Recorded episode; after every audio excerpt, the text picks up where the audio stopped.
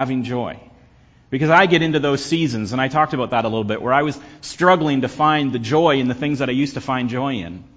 And, and so I had to sort of come back and revisit this idea of Christian joy, because because the, the Christian life, I mean, maybe this is normal for you. Maybe you just, you know, maybe you came to Christ and you were filled with the joy of the Lord, and then and then you're like the Von Trapp family of Christians, and you just go from mountaintop to mountaintop, right? You never go into the valley. You're just you're just singing as you go over the meadow on the top of the mountain, and and. Uh, You know, from Sound of Music, that was the Von Trapp reference. Sorry to leave you there, but you know, you're just you're just going from from mountaintop to mountaintop, and you're never in the valley. Maybe that's your normal Christian experience, but as I look historically uh, at the church and uh, and at, at Christians, that's not really normally the way that it goes. I mean, if you look at the normal Christian experience, your experience has probably been more like like maybe Franklin Graham's, or like Francis Schaeffer's, or like George Whitfield's, or like Jonathan Edwards, or like Luther's, or Augustine's, or Tertullian's, or Justin's, or John's, or Peter's, or Paul's, or Jeremiah's, or Isaiah, or David's, or Gideon's, or Moses's, or Job's. I mean, how far back do you want to go?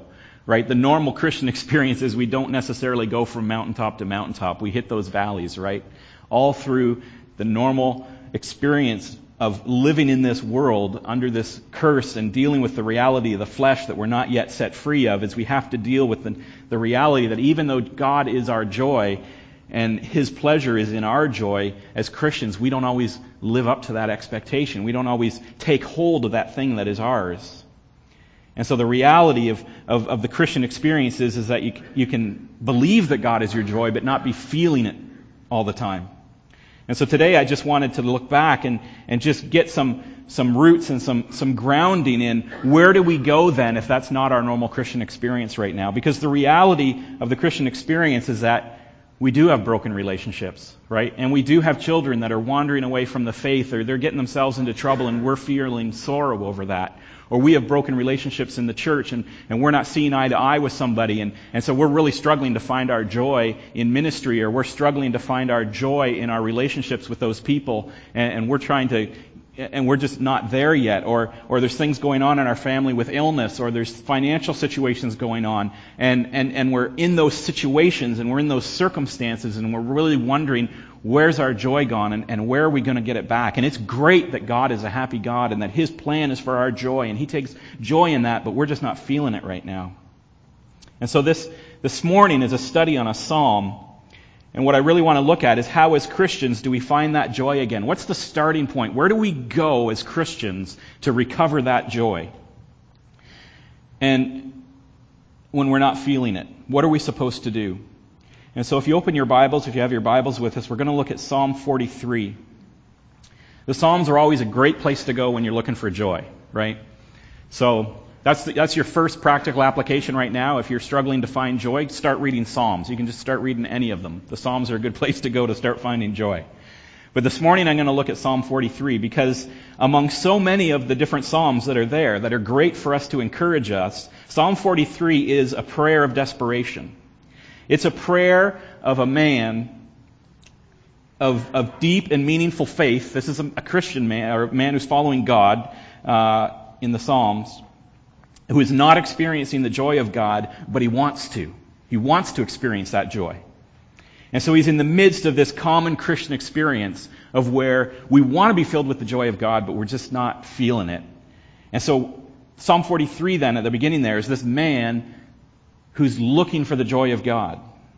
And he wants to recover that joy again. And so I want to learn from him. I want to learn from this man whose whose whose psalm is recorded here, and his prayer is recorded here for us in Scripture, for us to learn from, of where we can go to to recover our joy. So Psalm forty-three starts like this. Vindicate me, O God, and defend my cause against an ungodly people. From the deceitful and unjust man, deliver me. For you are the God in whom I take refuge. Why have you rejected me? Why do I go about mourning because of the oppression of the enemy? Send out your light and your truth, and let them lead me. Let them bring me to your holy hill and to your dwelling. Then I will go to the altar of God, to God my exceeding joy, and I will praise you with the lyre, O God, my God. Why are you cast down, O my soul, and why are you in turmoil within me? Hope in God, for I shall again praise Him, my salvation and my God. And so the first few verses of that psalm set the stage for the man's situation and the condition of his soul, and, and why I'm going here today for us to look at how we recover our joy. Because in verse one he says this, he says, "Vindicate me, O God, and defend my cause against an ungodly people. From the deceitful and unjust man deliver me." It's his situation that he starts with. This is the situation, and uh, he's feeling threatened and oppressed. Whoever his enemies are or whatever they're doing, we're not told. This may be a song about David. If you see the previous psalms, they tend to be psalms about David, so this is a psalm perhaps about David. But whoever they are, whatever they're doing, this is not uncommon. It's a normal Christian experience that we're feeling oppressed. And so what, whatever the enemy of joy is in your life, whether it's, again, whether it's sickness or whether it's finances, whether it's relationships, whether it's just where you're at, the situation that you're in is, is you're feeling oppressed, you're feeling uh, there are enemies to your joy in your life, and, and you are in this situation where you don't feel uh, the joy that you should be feeling as a child of God. So that's his situation. And then in verse two he talks about his soul. It's a soul divided. He's, this is what's going, he sort of opens up a window and shows what's going on inside of him while this man is feeling this way, this psalmist. He says, "You are the God in whom I take refuge." But then he says, "Why have you rejected me? Why do I go about in mourning?" And so part of his soul is taking refuge in God. He says, you know, that God is right there with him, and he says, "You're the God in whom I take refuge." And at the same time, at, at the exact same time as he says that, part of his heart is questioning where God is. He says, "Why have, why have you rejected me? You know, I'm, I'm looking around, God. You're the God that I take hope in, but I'm looking around and it doesn't, it seems like all these things, all these enemies of my joy are around me. I, I see the broken relationships. I see the financial trouble. I, I, I feel the turmoil in my soul that is bothering me day and night. I see all of that stuff. You're the God I take refuge in, but, but why have you rejected me? Where are you? It seems like you're not around. It seems like my depression is going to win. It seems like, you know, my marriage is going to fail. It seems like my kids are going to stray from you. It seems like I am going to lose my job. It, it seems like I don't have any reason for, for joy. I come for refuge. I'm in mourning. I'm oppressed. But why is my soul this way? Well, I'm taking refuge in you, but it seems like I'm rejected." And I've been there, and if you've lived long enough as a Christian, you've been there, right? Where it feels like you're on the bottom of the pile, and you just wonder how many more people are going to pile on top. Right? Football season started. You know, those poor running backs. You know, the quarterback sees everybody coming at him, hands off the ball, you take it. Right? And that guy goes charging into the fray. He's like, "Yeah, I'm going to do it. I'm going to get there." Right? And then he runs into like a three hundred fifty pound defensive lineman. And he falls on him. And then the tackle falls on him. And the guard falls on him. Right? Devin knows what I'm talking about. He's been there. And you're on the bottom of the pile. And they don't stop until the whistle goes. Right? And that's what it feels like sometimes. You're on the bottom of the pile, and you're not hearing the whistle, and there's just more three hundred pound guys piling on. And you're wondering where God is. You're, you're, you're looking for the refuge, but He's not there. Because it feels like the marriage is going to fail. It feels like you're not going to get the job. It feels like you're not going to be made whole. It feels like these things. And you start to wonder where God is, and why does it feel like this? Whether I'm in this fight all by myself, and why is it weeks later? Why is it months later, and these things still aren't fixed? Isn't God supposed to be protecting me, or aren't I supposed to at least feel like I'm protected? Isn't there supposed to be joy? Or maybe the enemy is yourself, and you get to that point where it's just your faith seems dry and dead, and you don't even know what happened to it. You just woke up one day, and, and you just realize that you weren't all that joyful in God anymore.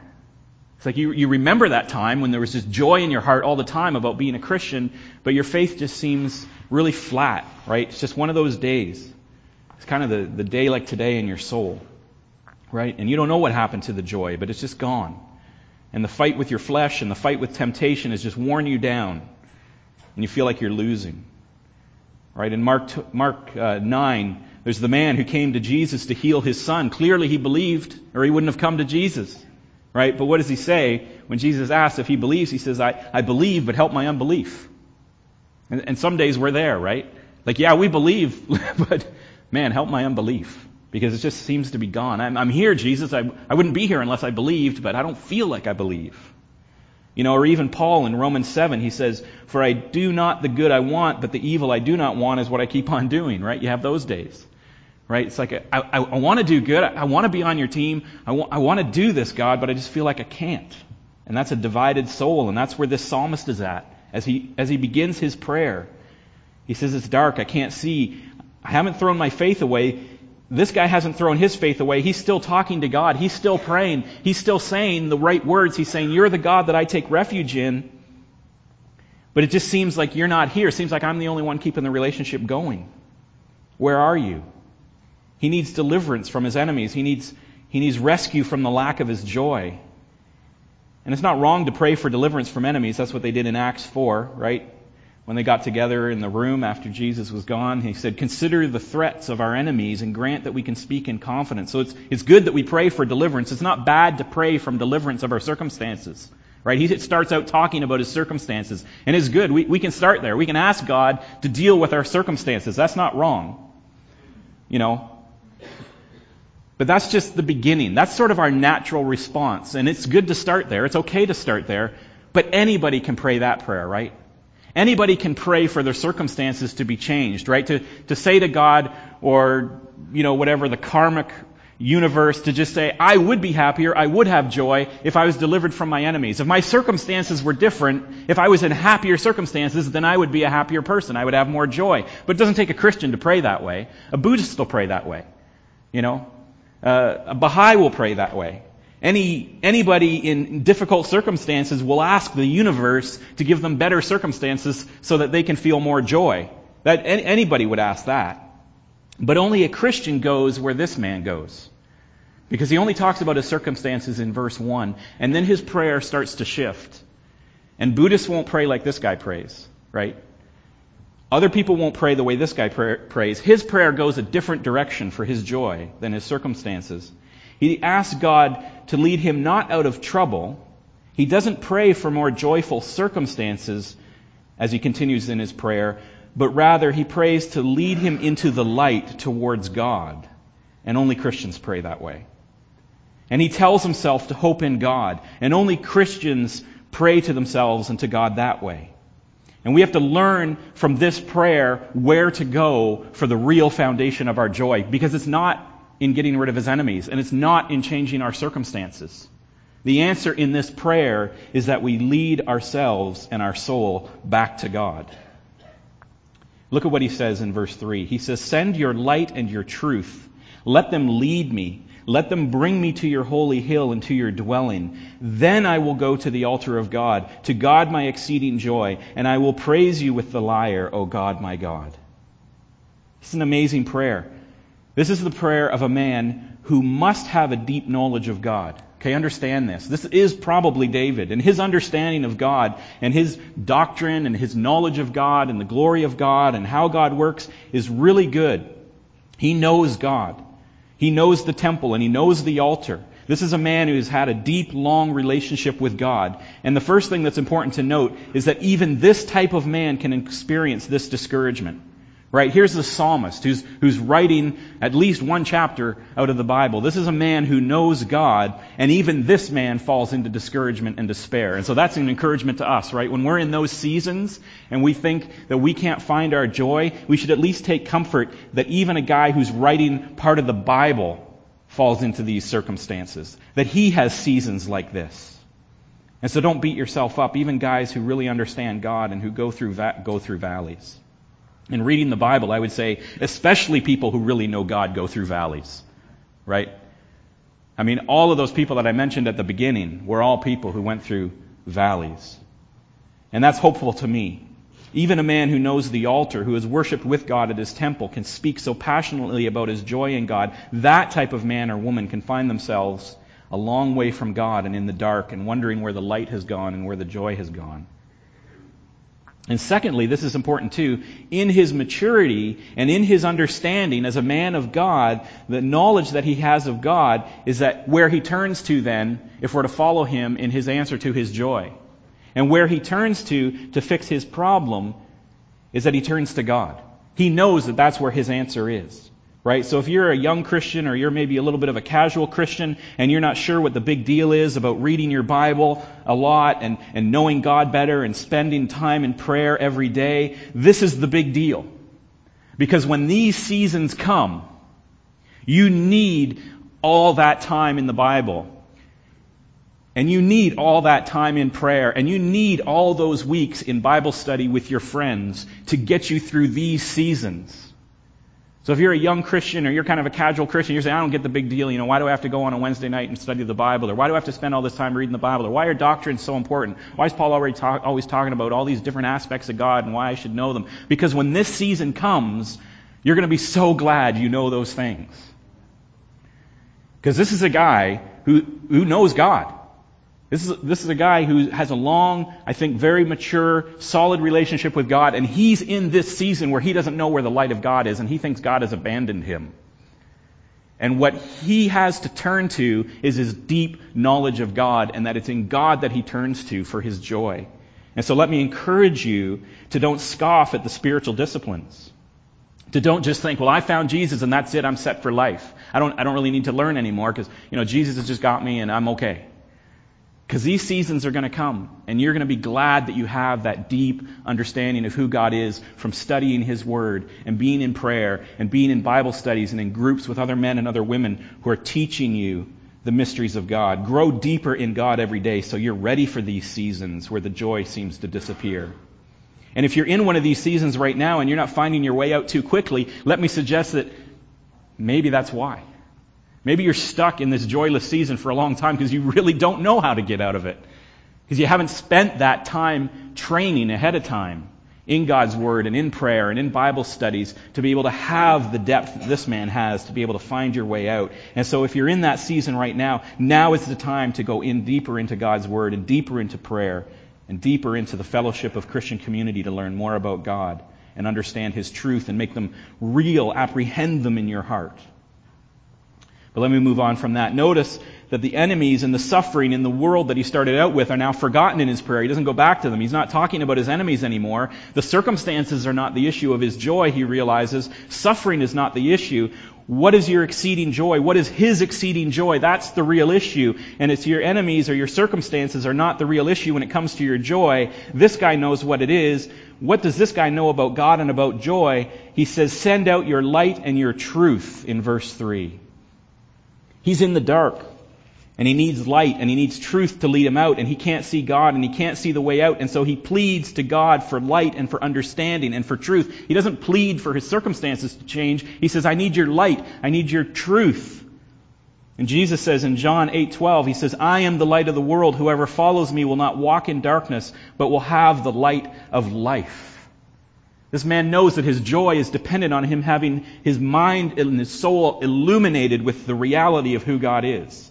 And he knows that God is truth and light. And we know that God is truth and light, but we just don't feel it all the time. We know there's peace and forgiveness and grace, but we don't feel it. Objectively we know it, but subjectively we don't feel it. We're not experiencing it. And so we need to go to God and ask Him to illuminate our soul again and illuminate our minds again. And we need to look into the Word of God to see the truth and the light of who God is to get us out of that darkness. Paul says the same thing to the church in Ephesus. He says in Ephesians one eighteen, he says, May the eyes of your hearts be enlightened, that you may know the hope to which He has called you. We have to have the eyes of our hearts enlightened. We have to go to God in our sorrow and say, God, just shed some light, because I'm in the dark right now. I need the light of your truth, which I find in the Word and in Jesus. And if I have that light, then I'll start to come out of the darkness. And so secondly, he says this guidance, this light, this truth would bring him to the holy place, the holy hill. In the second half of verse three, the dwelling place of God, so that he can go to the altar of God. This man of God who's in this state of darkness and despair, even though he seeks refuge in God, he knows where he needs to be. He needs to be at the altar. Because what happens at the altar? Sacrifice happens at the altar, right? This is Old Testament, remember. And so this is an Old Testament guy under the Old Covenant dealing with his relationship with God, and he knows where he's supposed to be. He's supposed to be at the temple. He's supposed to be in the presence of God, but specifically he says, I'm supposed to be at the altar because sacrifice happens at the altar. The bull is cut. The blood is thrown. The hands of the priest go on the head of the bull. There's atonement made for the sin of the nation and this man, and forgiveness is given at the altar over and over and over again in the Old Testament, millions upon millions upon millions, and I'm not, excuse me, exaggerating, millions upon millions upon millions of animals slain at the altar to atone for the sin of the people so that they could enter into the presence of God. He knows he needs to be in the presence of God, and so he's got to go to the altar, and he's got to have that blood covering him to have that atonement at the altar. That's where he's going to go into the presence of God. But we're not in the Old Testament. We know on this side of the cross, what's the altar? What's our altar? It is the cross. Because it's not millions and millions and millions of animals anymore. It's one sacrifice. One blood sacrifice. The Son of God. That allows us to go into the presence of God. And so this man knows where he needs to be. Do we know where we need to be when we're in this state? That we need to have the light of the Word in our lives, that we have to have God shed light, and that we need to get into His Word to have that light, and then we need to be at the cross. We need to be at our altar. We need to be at the cross, understanding that it's only at the cross that we're going to have the presence of God. Hebrews thirteen says, the writer of Hebrews says to the Christians on the other side of the cross, he's speaking to us now, he says, we have an altar. Isn't that amazing? So this guy in Psalm forty-three is talking about having to go to the altar. And now we have this writer of Hebrews on the other side of the cross saying, we have an altar from which whose minister at the tabernacle have no right to eat. Pharisees and the Levites, they don't, they don't get to come to this altar. This is a different altar. The high priest carries the blood of animals into the most holy place as a sin offering, but the bodies are burned outside the camp. And so Jesus also suffered outside the city gate to make the people holy through his own blood. That's where we need to go. That's our altar. We need to go to the altar that this writer of Hebrews speaks of. We need to go outside the city gate to the cross on Golgotha, where Jesus is there to bring us into the presence of God. And that's where this psalmist wants to go. He wants to go there. He wants to be at the altar where the blood is, where the forgiveness is, where the justification is, where the sanctification is, and also look, the concluding, where the joy is. Look what he says next. He's going to go to God. He's going to go to the altar so that he can go into the presence of God, his exceeding joy, verse four. The final goal of the Christian life is God himself, experiencing God as our joy. God is this man's joy. It's his joy. God's joy is in us, but we're not experiencing it. Then we pray this way. This is the answer. This is why I was going to this psalm, because, because this is our answer as Christians. This is where we go when we're not feeling joy. We learn from this ancient songwriter, and I'll tell you, it probably is King David that's writing this. Most probably based on where it falls in the Psalms. And King David is a lover of God, but he's feeling lost, and he's experiencing mourning instead of joy, and he wakes up one day and he's in the dark and he can't feel God anymore, and so he runs to God in prayer, but there is no refuge, and so he has to take his prayer to another level, and he says, I'm in darkness. He's brutally honest with himself and with God. He says, I'm in the dark. I can't find you, God. I don't have that relationship. I don't have that joy that I used to have. And so he prays for light, and he prays for truth, and Jesus is the light of the world, and His Word is truth, and He knows where He needs to go. He needs to go to the altar. And for us, that's the cross. And the whole reason He's praying this prayer, and the whole reason He wants to go here, is because He wants to find His joy again. He wants to go to God, His exceeding joy. This is a prayer about joy and rediscovering joy again. And this is the antidote to the normal Christian experience of refinding joy in God. When you're beleaguered at work, when your family is falling apart, or when cancer is crushing you, is this where you go for joy? Do you go to God in prayer, even when it seems like you're in the dark and He doesn't seem all that close? Do you go back to the altar? Do you go back to the cross, to the joy of God's mercy and forgiveness and justification and sanctification and everything that Jesus did for us on the cross? That is the beginning point of our joy. Everything that Jesus came to teach and to show and to live and to die for you is where we go as Christians to rediscover our joy. That's where the first embers, that's where the first match flame of our joy is, is at the cross. And so then where does it go? When you find that little flame, when you find that little matchstick of joy, when you go back to the cross and you remember your sin and you remember that Jesus has forgiven it and that you are sanctified and you are justified and that He is for you and not against you and nothing can snatch you out of His hand, then the result of that, if you keep reading here, it results in worship. Look what he writes. He says, "And I will praise you with the lyre, O God, my God." The culmination of joy found in God is worship. And so this is neat because you come on a Sunday morning, maybe you, you know, you wonder, like, why do we sing these songs? And why does everybody seem so happy? And they're praying and they're, you know, they're praising and, and we're singing to God. And, and, and where's that all coming from? That's where it comes from. It's coming from Christians who find their joy in God. And when, and when you find joy in something, what do you do? You worship it, right? I mean, we're built this way to worship the thing that we enjoy. It doesn't matter what it is. You can be driving in your car. Like, stick with me here. I want to create a feeling in your heart, okay? So you can be driving in your car, and a song will come on from, like, the eighties or the seventies. Okay, I'm not, I don't want to... Or even the sixties, maybe, for some of you. Right? And this song will come on, and it's like that teen anthem that just... You've so much connected to that song. And, and what do you do when you hear that song come on, right? Turn up the volume. Maybe start singing along. And there's that feeling in your heart of you just sort of celebrating that song and what it brings in your mind. And, and that's worship. You're worshiping that feeling of joy that comes from that song. Right? Or you're at, you know, for the for the sports fans, right? You're you're at a game and you're watching, you know, you're watching uh, the Green Bay Packers or whatever, like this afternoon with Aaron Rodgers. And I'm kind of divided on Aaron Rodgers right now because I love Aaron Rodgers and I hope he has a lot of touchdowns, but I'm also playing against a guy in my fantasy league who has Aaron Rodgers on his team. So I'm kind of hoping that Aaron Rodgers really chokes today. But anyway, so really divided soul. You want to talk about a divided soul. Anyway, so, but you're at a sports game, right? And, you know, it's the bottom of the ninth and they got to score the goal and hit the touchdown or whatever it is that they do in sports, right? It doesn't matter. I'm mixing them all up because it doesn't matter what sports game you're at. And, and your team scores the goal or the touchdown or the basket or whatever and the whole crowd erupts, right? And you are filled with joy. And what do you do with that joy? You celebrate, right? The wave starts going around the stadium and you start worshiping. That's how a Christian feels about God. So you come in on Sunday morning, and you're thinking about what Jesus did on the cross, and your sanctification, and your justification, and you've been set free, and you are so filled with joy, and it's just, it's worship. That's what it is.